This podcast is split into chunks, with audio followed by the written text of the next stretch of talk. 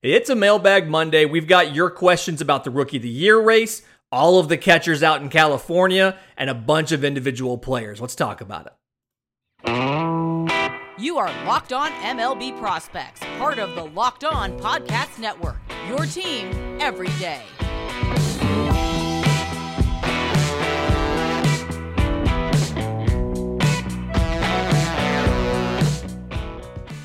Yes, welcome on in to Locked On MLB Prospects, your home for all things minor league baseball. I'm your host, Lindsey Crosby, baseball writer for Sports Illustrated, and thank you for making this your first listen every single day. And as we do every Monday, all of these questions come from listeners of the show. Very first one actually came the middle of the week last week. We dropped the top 10 debuts in 2022, and he reached out and he said, man, Spencer Strider's not on your list. He's going to be Rookie of the Year. So, quick clarification, and it was in the show notes, but Spencer Strider did not debut this year. He debuted last year. So, that's why he wasn't eligible for my show, because my show, my rules. But he is the favorite for the Rookie of the Year. So, I got some odds from our buddy Jimmy over at BetOnline, and that was actually September 1st. So, before Spencer Strider's most recent start. Spencer Strider had 2-3 odds to be the National League Rookie of the Year, followed by outfielder Michael Harris, also of the Braves, at 11-10 odds. Everyone else is off the board in the National League. It is officially a two-man race. So Spencer Strider, 9-4, 2.67 ERA, 114 2/3 innings. He's got 174 strikeouts to 38 walks. So he has a 38.1% strikeout percentage, which is the highest in Major League Baseball right now. I believe would be one of the highest, if not the highest, single season marks in modern baseball. For context, the MLB average right now is 22.8%. So the average MLB pitcher strikes out about one in every four batters that he faces. Spencer Strider strikes out, two out of every five. And rough rounding here. So 3.5 WAR right now for the year. If he had been starting to begin the season versus in relief, who knows where it would have been, but Strider has been electric. And like we've talked about before, he's doing all of this with two pitches, fastball, slider. He has a changeup. He had 16 strikeouts and 8 scoreless innings against Colorado on, I think, Thursday night. Didn't throw the changeup once. It's literally just fastball, slider, fastball, slider. It's like, what if you take somebody with who would be an elite closer and just let them start and just let them go as deep as they can in games? And it's working so far. So wildest thing in the world to me. I mentioned this on Twitter on Thursday night, but we knew he was good. We didn't know he was this good. Shout out to Jake Mastriani, Locked On Braves. He's been saying he was really, really good. So shout out to Jake. The other guy, speaking of Jake was on him early too. Outfielder Michael Harris. So 87 games as of Sunday afternoon, 303, 347, 535, 15 home runs, perfect 16 of 16 on stolen bases. Playing Gold Glove defense, he's worth about 4.1 WAR right now because of that defense is so good to be, combining with the stellar offense, batting average over 300. Doesn't walk a ton. If there's a negative you can give to Michael Harris is that the walks aren't really there yet. But batting average over 300, very solid player, puts the ball in play, have to be happy there. And either way, Atlanta's going to do well. They're going to receive compensation because they have 1 and 2 in the Rookie of the Year race. Both those guys will receive a year of service time, although in Michael Harris's case, doesn't matter because he's already signed a long-term contract that can be with team options up to 10 years. Talking about signing a long contract with options in it, the American League Rookie of the Year race is down officially to 2 people as well. The leader, outfielder Julio Rodriguez of the Mariners, who also signed his own long-term deal. We talked about it last week on, I think, Wednesday's show, because Tuesday was the unionization thing. 2 of 11 odds on Julio Rodriguez. So 116 games this year, missed some time, middle of the year. I think it was a wrist injury. 265, 325, 470, 22 home runs, 23 of 29 stolen bases. So he's got a 2020 year right there. I don't think Michael Harris is going to be able to get four more steals and five more home runs by the end of September. I could be wrong, but so I think Julio Rodriguez and Bobby Witt will be your two 2020 guys from the rookie class. And playing very good defense in center field. Obviously, he was an all-star, and has signed the big deal. Behind him in the odds, and the only other person on the board, Bobby Witt, has been taken off the board. It's catcher Adley Rutschman. So 84 games for Baltimore, 247, 355, 435, 9 home runs, 3 of 3 on stolen bases. And as we talked about, I think it was last week on Wednesday, doubles machine, walks machine, the home run power is going to continue to come in. He's worth 3.8 WAR because he's played good defense. He's hit well. And that doesn't even quantify the impact that he's had on the pitching staff and what he's done for the pitchers. I couldn't find the exact stat today. I saw it floating around just the other day, but I believe the Orioles pitching staff is about 1 run better in ERA with Adley Rutschman versus anybody else on the roster. So obviously, huge impact there. And those two guys together are the front runners in the American League and the only people still left on the board. I polled the listeners of the show. I polled the prospectors on Twitter. And the prospectors voted Spencer Strider and Julio Rodriguez as your players of the year. So let's see if those predictions are correct or if Harris and Rutschman can pass them. I think unless Strider keeps going out and doing double-digit strikeouts every outing, I think the voters are going to lean towards the everyday player and Michael Harris. I could be wrong, but that's kind of where I feel like it's going to be, although I had that opinion. I've had that opinion now for a few weeks, and I think that an outing like 8 innings, 2 hits, no runs, 16 strikeouts with no walks, like what Strider did last Thursday night, could sway that in his favor. Also, question from John via email, and thank you for the very nice note, John. I appreciate it.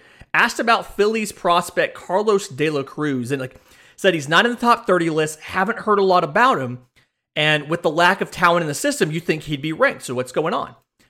Carlos de la Cruz, interesting player. So was signed in 2018 as an IFA, or technically 2017, debuted in 2018, and has spent this year divided between high A and double A. So he's one of those prospects that kind of took a step back after losing 2020.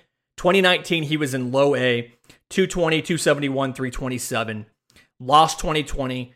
2021 had to start over, went back to rookie ball and then back to low A and then some in high A. And I think the reason you haven't heard a lot about him until this year is the power really wasn't there. So 6'8", 210, you feel like you would hear a lot about his power, but 33 career home runs, 15 of those are this year.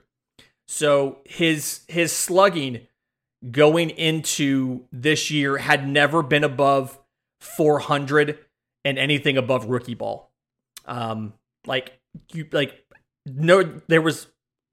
one really small sample size in high A in 2021, but for the most part, slugging was pretty low and on base wasn't great either. His on base usually, with the exception of rookie ball, hovered around little under 300, and his slugging hovered, somewhere in the 3s or 2s. This year, he's kind of put it together.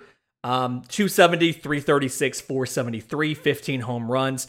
Again, a classic case of a guy that lost development, needed a little bit more time. I think that if he continues to do this the rest of the year, he is in double A and then looks good in instructs, you'll see him on the top 30 to open next year. In just a minute, I want to talk about all the catchers for the California teams. There's a lot of catching prospects, as well as how do you value a player when you're considering changing their position. But first, today's episode is brought to you by our friends at LinkedIn Talent Solutions. As you gear up for fall, you need the right people on your team to help your small business fire on all cylinders. LinkedIn Jobs is here to help you make it easier to find the people you want to talk to faster and for free. Create a free job post in minutes on LinkedIn Jobs to reach your network and beyond to the world's largest professional network of over 810 million people. Simple tools like screening questions make it easy to focus on candidates with just the right skills and experience so you can quickly prioritize who you'd like to interview and hire. And that's why small businesses rate LinkedIn Jobs number 1 in delivering quality hires versus leading competitors. Every week, nearly 40 million job seekers visit LinkedIn. So post your job for free at linkedin.com/lockedonmlb. That's linkedin.com/lockedonmlb to post your job for free. Terms and conditions do apply. Okay, so a couple questions here. Alexander and Tyler both sent me emails, and I put them in the same segment because they're about the same general topic, which is catchers in California. So Alexander starts off, he's like, why are the Oakland Athletics loading up on catchers? And by that, they've got Sean Murphy at the big league level, who is an above-average catcher at the major league level. They've got Shea Langeliers, who just debuted, and Alexander cleverly calls Bangoliers because he's hit a couple home runs already. They've got Tyler Soderstrom, one of their top prospects in the minors, and they drafted Arizona catcher Daniel Susak in the first. And so why load up on all of these catchers? And I think there's a couple reasons for that. One, catcher is one of those positions with an unusually high bust rate.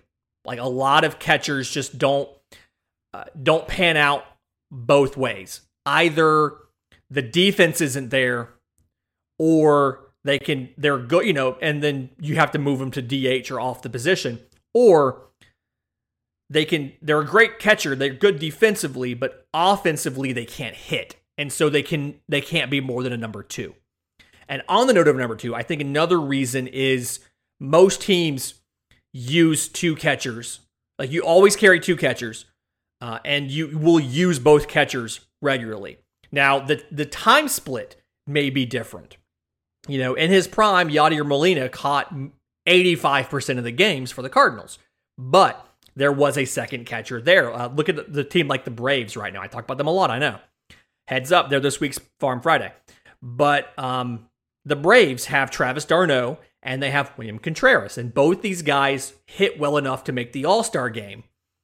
Contreras as a DH and Darno as a catcher. And so like they find ways to get that second bat in the lineup, but they have two catchers they're comfortable with. When somebody gets injured, somebody gets hurt, you still have a guy you can lean on offensively, and then you can give a little bit of at-bats and of games to catch to a veteran backup who's there for defense and game calling.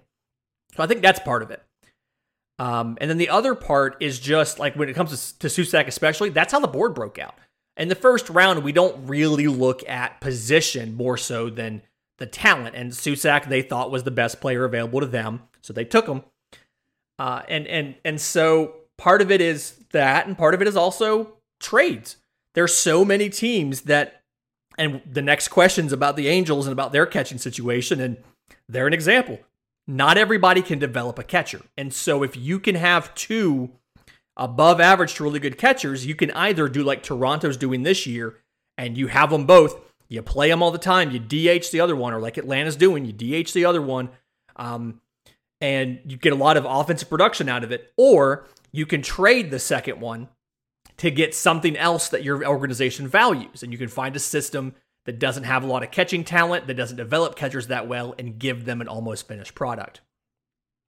On the note of the Athletics, he asked, does Tyler Soderstrom moving to first base hurt his value? And I think yes, but also no. So it hurts his value in that first base is statistically the least valuable defensive position. It is, I'm not going to say it's the easiest, but it is the least technically involved position to play in the field. So moving a catcher to first base hurts the value as far as how much defense can they bring to impact the game. The difference for Tyler Soderstrom versus other players is his bat is so much more advanced than his abilities his defensive abilities as a catcher, that you may be able to see him earlier now if he's not playing first base. I'm sorry, if he's not catching, if he's playing first base. Where if he's playing first base, you may be able to get him up in 2023.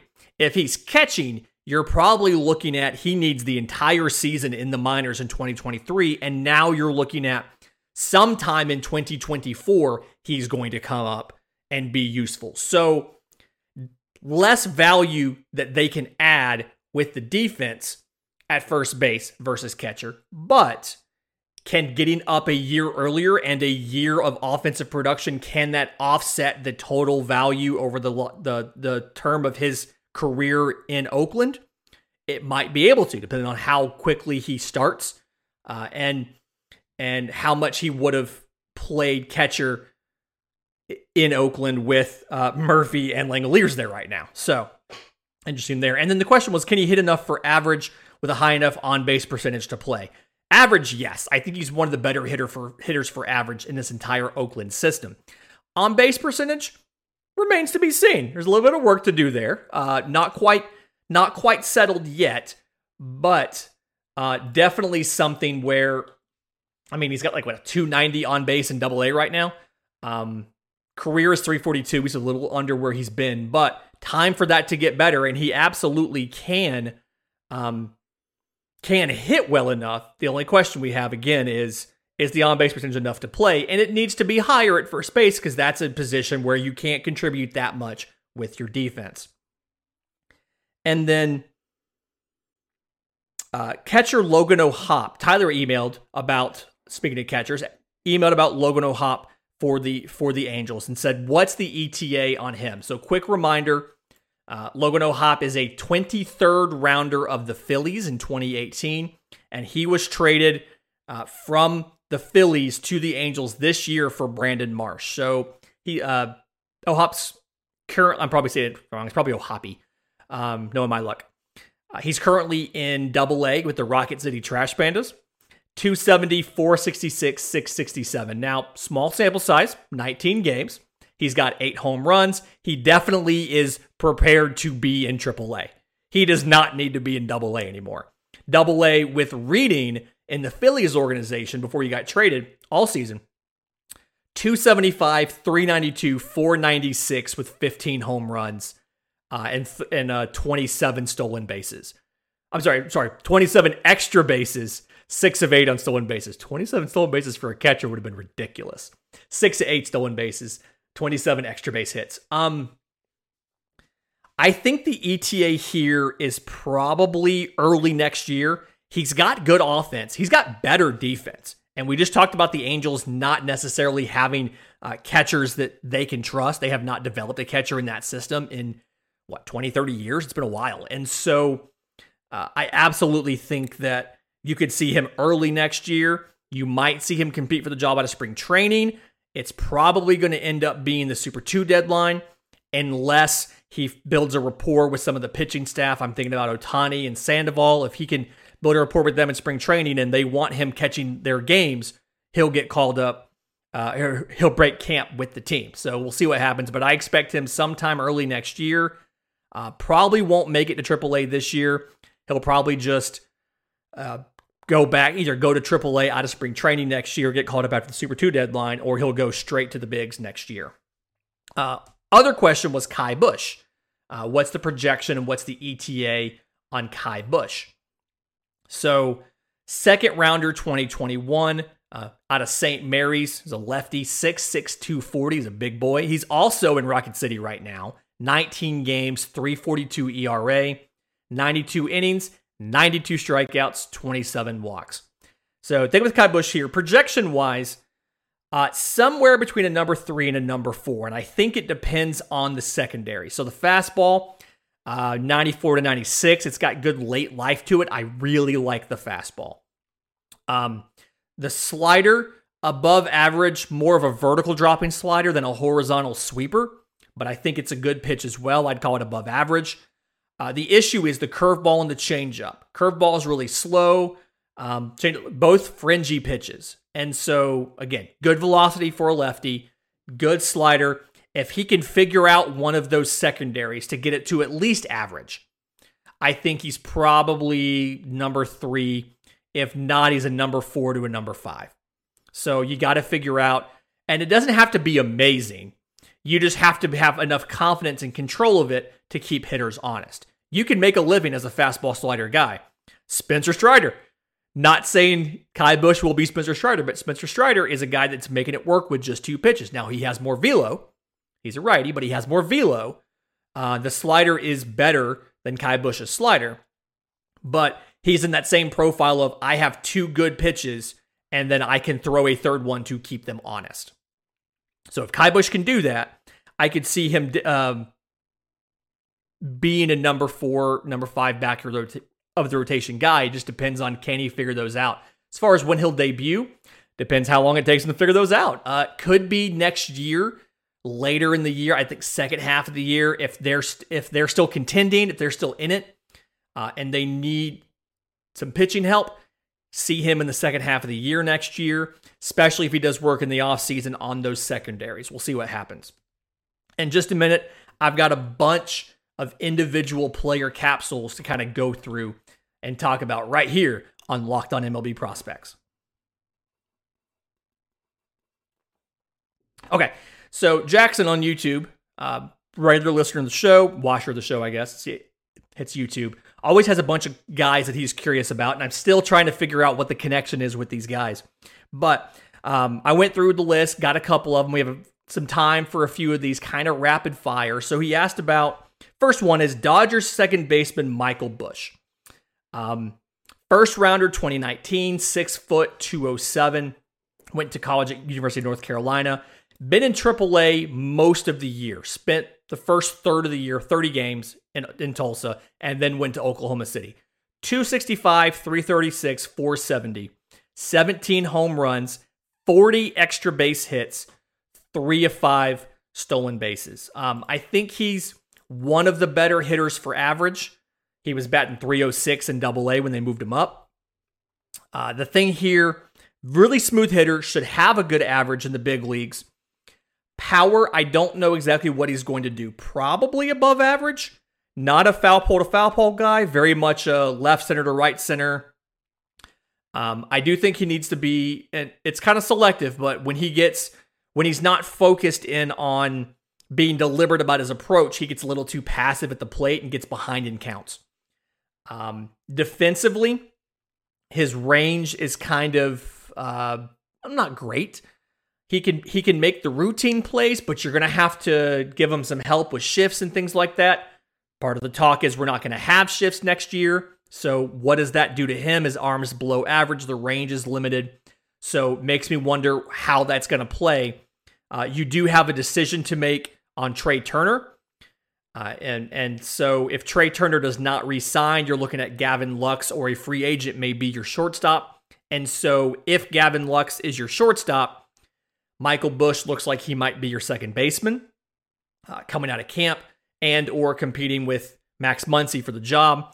Obviously, Max Muncy can play first, second, and third. Miguel Vargas has been called up. He plays third as well. We don't think the desiccated corpse of Justin Turner is going to come back. So where does he do? Where is his job? I don't know. He's already 24. It feels like you need to find a way to promote him and give him a shot at the big leagues this upcoming year, or he needs to get traded and move out of the system. There's just not, it's hard to keep a guy too long in the minors. Granted, you've got a little bit of time on his player contract still, but figure out what to do with him. So, okay, that one took too long. A lot of these are going to be shorter. Left-hand pitcher Doug Nikhazy of the Guardians, 2021 second rounder out of Mississippi. Only 6 foot tall, smaller guy. To me, pitched pretty well in high A this year. 21 games, 3.19 ERA, 118 strikeouts in 93 innings. The issue here, 68 walks. So he already doesn't have, he doesn't have great velo. He sits around 90, 91. Now he can run it up in shorter stints. He can run it up 94, 95, things like that. But he's got, he does well despite the lower velo because he's coming straight over the top with it. And so the angle's a little unusual. And then it's got like really good spin to it. And so it has a lot of late life, especially up in the zone, like we talk about all the time. If he can get a little more velo and then can cut down on some of the walks, I see him as a guy who can contribute, and Cleveland can use him at the big league level, especially as you may have some questions about some of these pitchers and whether or not you're going to have them next year, whether it's injury or contract status. It would be useful to know that he's on his way. He would not come up next year, but he's on his way. Just a question of, can you get some more velo out of him? I'm not sure. 6 foot 205, not a huge guy. So question there. Rays right fielder Nico Holsizer. We rarely talk about guys being right fielders versus outfielders, but definitely a situation where that's happened. So 2018 18th rounder out of Moorhead State. And 6'2", 225, big guy. You got to have, we talk about it in just about every week. Every system's got to have that power guy. This is one of the power guys. 6'2", 225. So far this year, Double A Montgomery, 60 games, 263, 355, 522. Hit 15 home runs and 29 extra base hits. Absolutely wild. This year in Durham, 9 games, very small sample size. So that's why I gave you Montgomery first. 179, 303, 321, 1 home run and 1 double to give him 2 extra base hits. Again, small sample size, but the issue here is the strikeouts. So in Montgomery, in those 61 games, struck out 90 times. So he's stuck in the corner already because of an average arm and average speed. The arm's good enough to play right. He's not pigeonholed in left, but average arm, average speed. So he's got to cut down on the strikeouts so that power can play. He feels like he's going to be one of those lower batting average decent power number guys if he works. And I think about like Mike Zunino, the catcher for the Rays last year. Batting average was maybe just under 200, but he also hit like 30 bombs. Holsizer very much feels like that situation to me if he can cut down the strikeouts. Dodgers left fielder Ryan Ward, 5'11", 200, 2019 eighth rounder out of Bryant College, which I think that's in Massachusetts. I'm not 100% sure. But very pure hitter. So, I mean, just when you watch him play, his swing, his left-handed swing is a thing of beauty. It is gorgeous. Right now in AA Tulsa, been there all year, 103 games, 260, 322, 506, 27 home runs, 44 total extra base hits. 94 strikeouts in 103 innings. So less than one a game, 103 games, less than one a game. Love that. The issues you have here, number one, he is below average defensively, both speed and arm. And two, there are so few places to play in Los Angeles for the Dodgers. We just talked about this with Michael Busch. So defensively, he's stuck at either DH or left field. And then offensively, he's not quite, I mean, he's in AA all year. I'd expect him, I would have made him a late season call up to AAA, but the Dodgers didn't really move a lot of guys up, so there wasn't space to do that. Probably going to be in AAA next year. Question, can he keep the batting average high? I think he can. And then can he work on the defense enough where he could contribute and not be a drag at the major league level? I don't know. I think that if they want to use him at DH, he's a candidate to get called up next year and to play some DH with an occasional here and there and left. But he's not here for defense. He's here for offense. He's here to hit the ball. Last couple guys real quick. Oakland Athletics right-hand pitcher Jeff Criswell. So fastball, slider, changeup guy. I think the changeup's one of the better changeups in the entire system. 6'4", 225, big guy, second rounder in 2020 out of Michigan. Struggles with walks, right? So walks almost 4 guys per 9 innings. He's got 99 and 2/3 innings pitched this year, and he's got 39 walks. So struggles with walks, and then his mechanics aren't quite consistent from pitch to pitch, from outing to outing, and the delivery's full of effort. And so reliever risk, we talked about that last Monday. A little bit of reliever risk there with Jeff Criswell. But again, best changeup in the system. Love watching that. And then last one, White Sox right fielder Miker Adolfo. First fully healthy year he's had since 2017. So that's a big part of it. 6'4", 255. He's a big, big guy.